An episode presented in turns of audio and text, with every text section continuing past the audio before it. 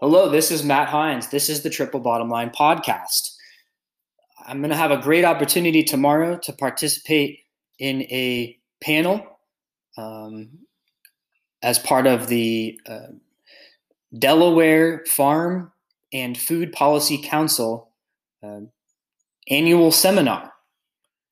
I'm really excited to be ha- have the opportunity to do this. Um, this is going to be a uh, well, I'll tell you, I'll read from the brochure what it exactly is.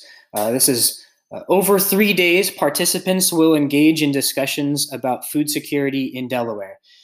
Building each day, topics will span from current food access challenges and programs to address them to ways that we can incorporate specific lessons from emergency responses to build lasting resiliency.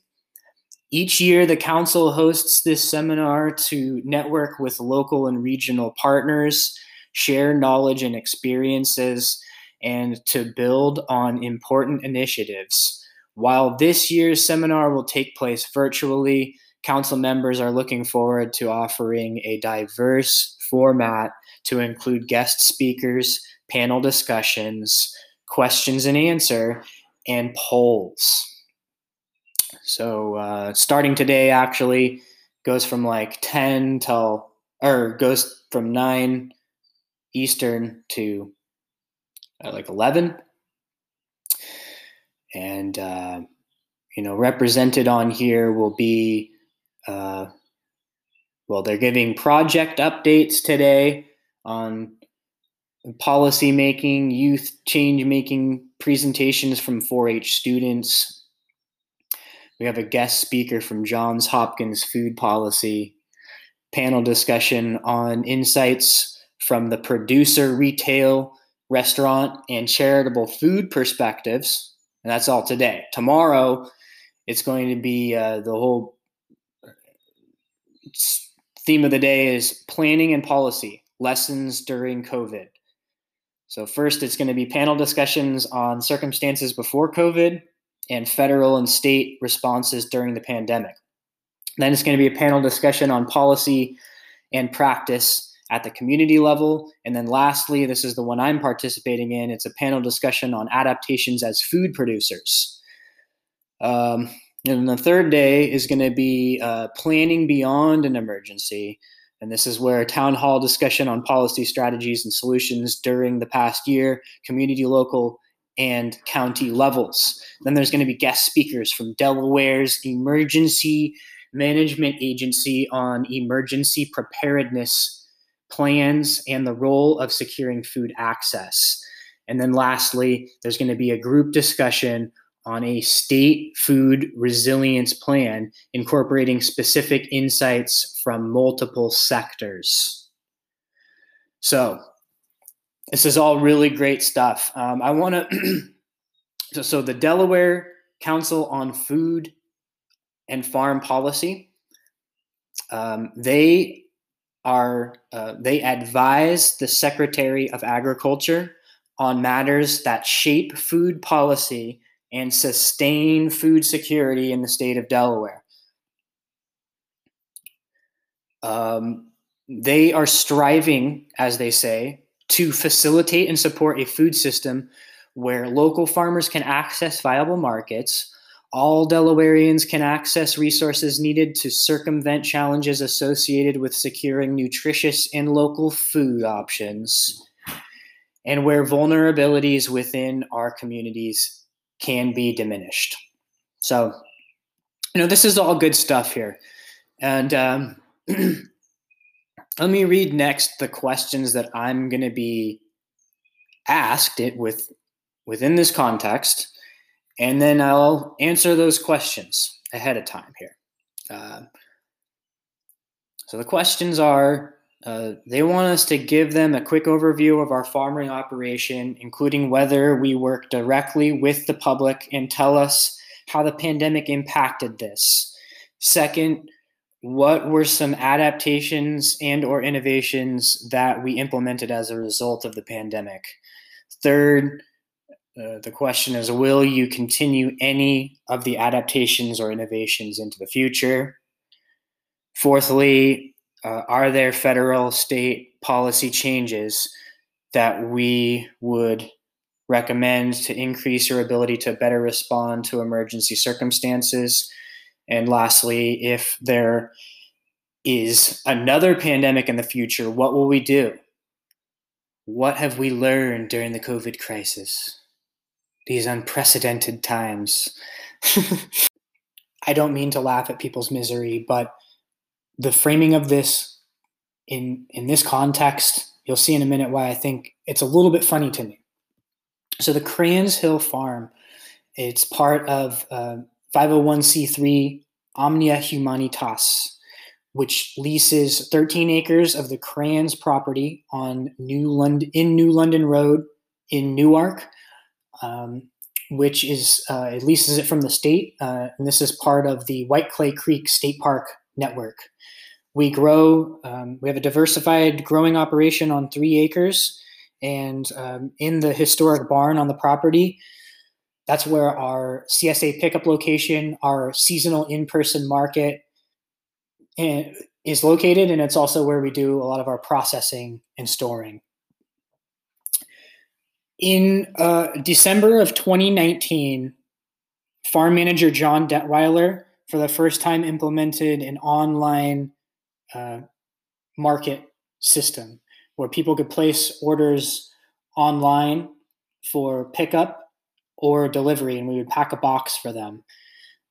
Uh, that was a really fortunate decision because when we couldn't open the in person market in April of 2020, uh, we had that online system. Uh, we were actually able to get the in person market back up and running without too much difficulty in July.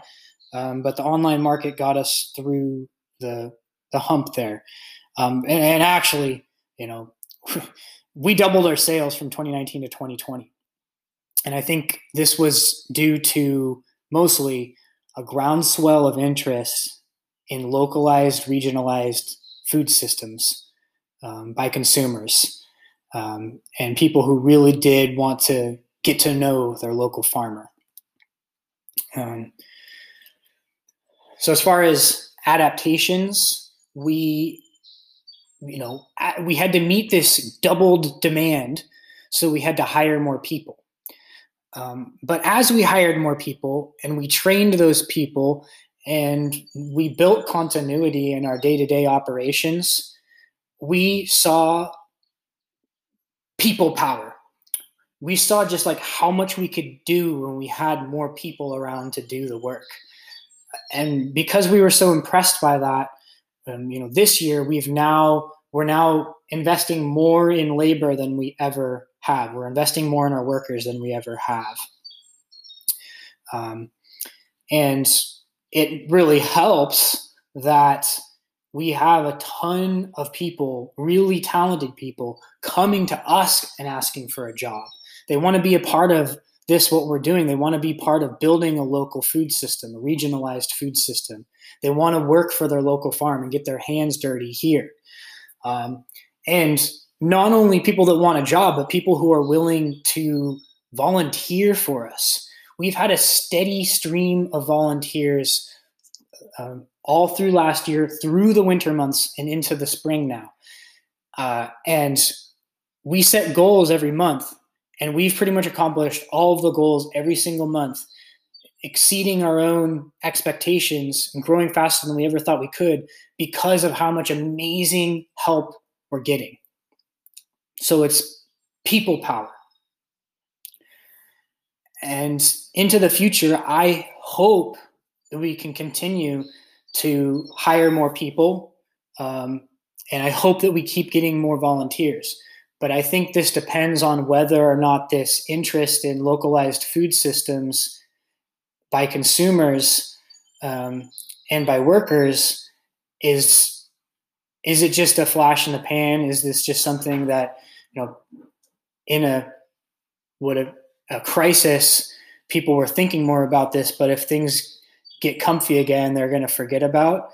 Um, I really hope not. Uh, I really hope that the way that we're doing things becomes the status quo and that um, big box multinationals like uh, Food Lion, there's no use for them anymore. As far as policy recommendations um, to respond, um, as the question is asking, to quote, emergency circumstances. Yeah, I think it's really important context to remember that we have 25% of people in New Castle County living in poverty. It's therefore reasonable to assume that these people were also are also food insecure. And this was before the pandemic. I don't know what the stats are now. It's probably a little bit worse, but you know, for them there was already an emergency. If you're a food system advocate, if you're a, food justice advocate, then there was already an emergency. What we're doing has been ongoing. Um, and so, for policy recommendations, um, anything for like, first of all, what I see to help local farmers in terms of like grants, a lot of the times it's in building infrastructure. Um, and that's great. But, you know, really what the biggest limiting factor for us to grow, to not only meet the demands of people who have the means to afford our products at the current moment, but also those who do not, those 25% of impoverished um, residents of the county. Um, in order to serve them, the biggest limiting factor to our growth in doing that is that we don't have enough money to hire more people. We have really taken a risk this year in the amount of investment that we're making in our workers, and our margins are razor thin. Um, so something like what I, I've seen in Boston, where they have a summer work youth summer youth work program, where they basically pay kids to work for local businesses and organizations. Anything that could help us to to basically pay workers to work for us. That's that's what I want to see, or to in, help us to increase our wages. Um, that would be really transformative.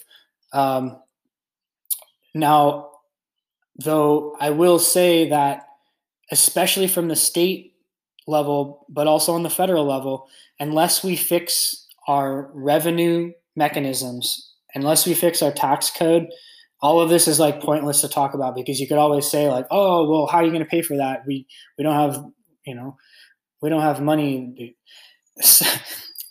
so basically, I advocate for wealth taxes. Uh, we should be taxing wealth.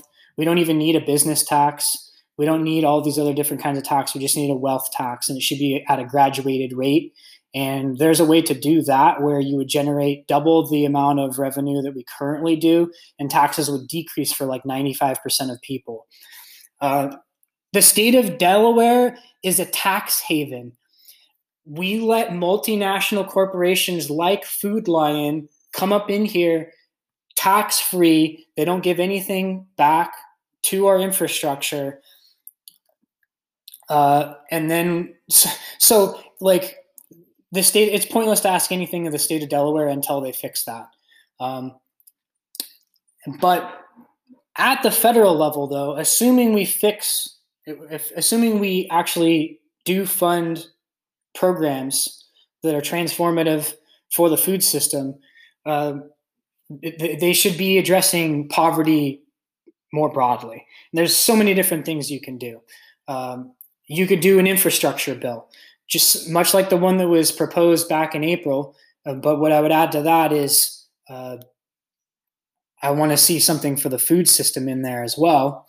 Um, you can do Medicare for all. You could do a universal basic income. You could do uh, robust um, education spending to help rebuild what is basically non-existent public school um, system in the state of Delaware. Regardless, though, of what you do, it should be within a triple bottom line con- decision making framework, and it should be a regionalist approach. regionalist in that the federal monies should go to support regions and support communities so that they can be more economically resilient. Uh, and then, you know, lastly, uh, if there's another pandemic, there's going to be another pandemic. And again, it just doesn't matter, pandemic or not, as long as there's poverty, there's going to be food insecurity. And as long as there's food insecurity, we've got a lot of work to do. So, um, you know, and, and what I've learned from the COVID crisis is the value of the worker. The ones whose hands and whose minds produce the goods and do the services that make our communities run on a day to day basis are the ones that we should be valuing. And right now, they are greatly undervalued. Many of them don't even make a living wage. Um, so we need to advocate, we need to come together as working people and advocate for ourselves. Um, and we need to demand that we get more from our small number of wealthy, super elite wealthy families that hold most of the wealth. Um, so I'm advocating for reforms that are going to pop those bubbles and make it rain on our communities in need.